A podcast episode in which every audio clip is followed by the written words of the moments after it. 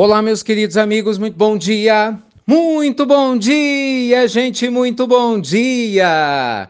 Começando com muito carinho mais uma pílula inspiradora do bem, as nossas pílulas do nosso amado Evangelho.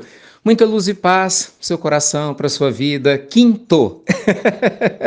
Quinta-feira, dia de pinga-fogo, hein? No Evangelho, no Lato de Espera. Adoro os pinga-fogo, você sabe disso. Temas polêmicos à luz do Evangelho, perguntas e respostas. Gente, é uma delícia. Daqui a pouquinho ao vivo no Evangelho lá estou te esperando. E depois você já sabe, nossa quarta aula né, da nossa série Mulheres Extraordinárias, Mulheres Empreendedoras, Empoderadas, Prósperas.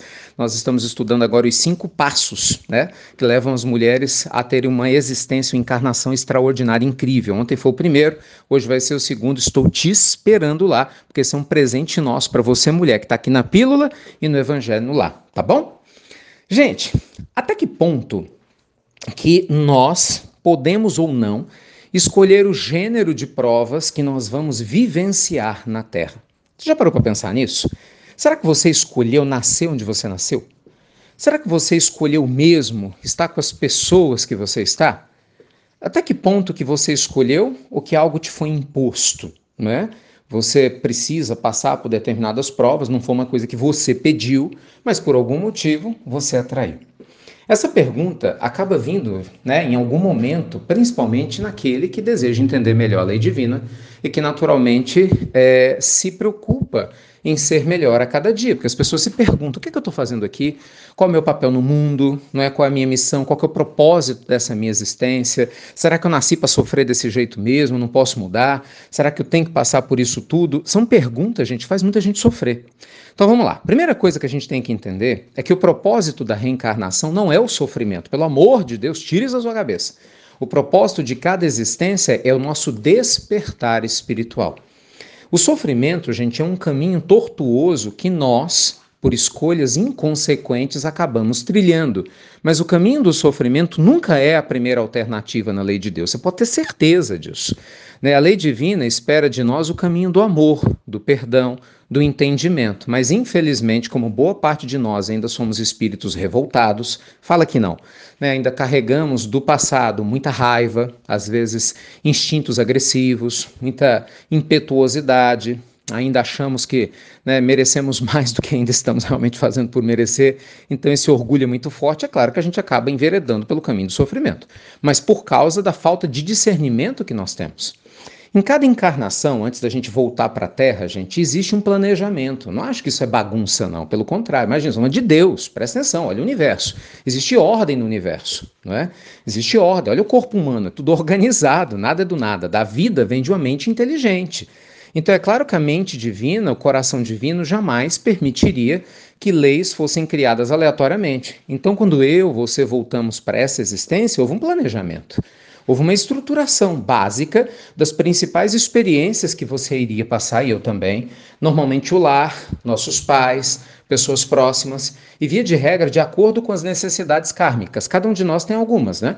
Tem gente que está aqui com débitos ainda gigantescos do passado, pessoas que cometeram crimes, fizeram coisas feias, erradas. Muitos de nós ainda estamos purgando muitos problemas do passado recente e natural a gente acabe reencarnando e cruzando com as pessoas que a gente agrediu, que nós enganamos, que nós tivemos problemas. Isso acontece na família, a gente falou disso aqui ontem, por isso inimizades, isso acontece no meio do dia a dia. Mas o foco não é a briga, o foco é a reconciliação. O foco é através dos laços de família, de amizade, de consciência que a gente vai aprendendo né, a amar uns aos outros. E feliz de quem escolhe esse caminho da reconciliação e não o caminho da revolta ou da briga. E naturalmente a gente acaba atraindo sim alguns gêneros de prova, de profissões. Obviamente, aquele que nasce com o compromisso de trabalhar com as leis, certamente vai ter uma aptidão ligada ao direito, outros na área da saúde vai ter uma aptidão ligada à medicina, né, ligada à enfermagem, ligada à fisioterapia, outros vão estar ligados à área da psicologia, das terapias, para cuidar das almas, não é? Outros reencarnam e têm uma aptidão grande ligada aos deveres religiosos, espirituais, outros ligados ao poder, à gestão dos povos, ao campo da política, né, do empresariado, outros né, ligados ao trabalho de base, que sem trabalho de base não tem nada, né? Se todo mundo for dono de padaria, quem vai fazer o pão? Então você tem que ter o padeiro. Não é verdade? Se todo mundo for dono do supermercado, quem que vai cuidar das gôndolas? Quem que vai cuidar de todo o restante do processo? Então nós temos pessoas que vão estar em todos os lugares, vão ser donas de casa, nem todo mundo vai trabalhar. O fato, gente, é que nós atraímos um gênero de provas que a nossa alma precisa. Esse é o ponto. E aí você precisa aprender a se conhecer, que é a dificuldade da gente. Por quê? Se você se conhece, você se ouve. E se você se ouve, você vai escutar quando que você tem que mudar de vida, quando que está na hora de você mudar de prova, quando que está na hora de você dar um basta em alguns pontos da tua vida e se transformar. Se você escuta sua alma e principalmente se você está ligado a Deus, você recebe essas intuições dos seus amigos espirituais que está na hora de dar um basta em determinadas experiências que você permite. Quantas pessoas aceitam relacionamentos abusivos? Quantas pessoas se permitem pela preguiça ficar reclamando da vida que tem, mas não faz nada para mudar? Em relação a diversas coisas, relacionamentos, a parte financeira, a parte da saúde, a parte espiritual. Você sabe disso. Então, meus amigos, existe sim um gênero de provas que a gente atrai, existe sim. Existe um gênero de pessoas que vão cruzar o nosso caminho e isso é traçado antes da gente reencarnar? Sim. Algumas dessas questões eu e você escolhemos? Sim. Dependendo do nosso nível de evolução, a gente tem mais ou menos condição de interferir conscientemente no processo.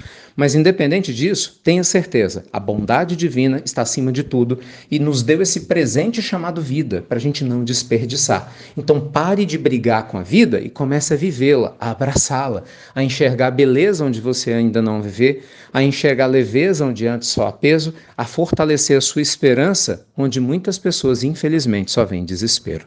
Tá bom? Um beijo grande no seu coração, que Deus te proteja, te inspire muito.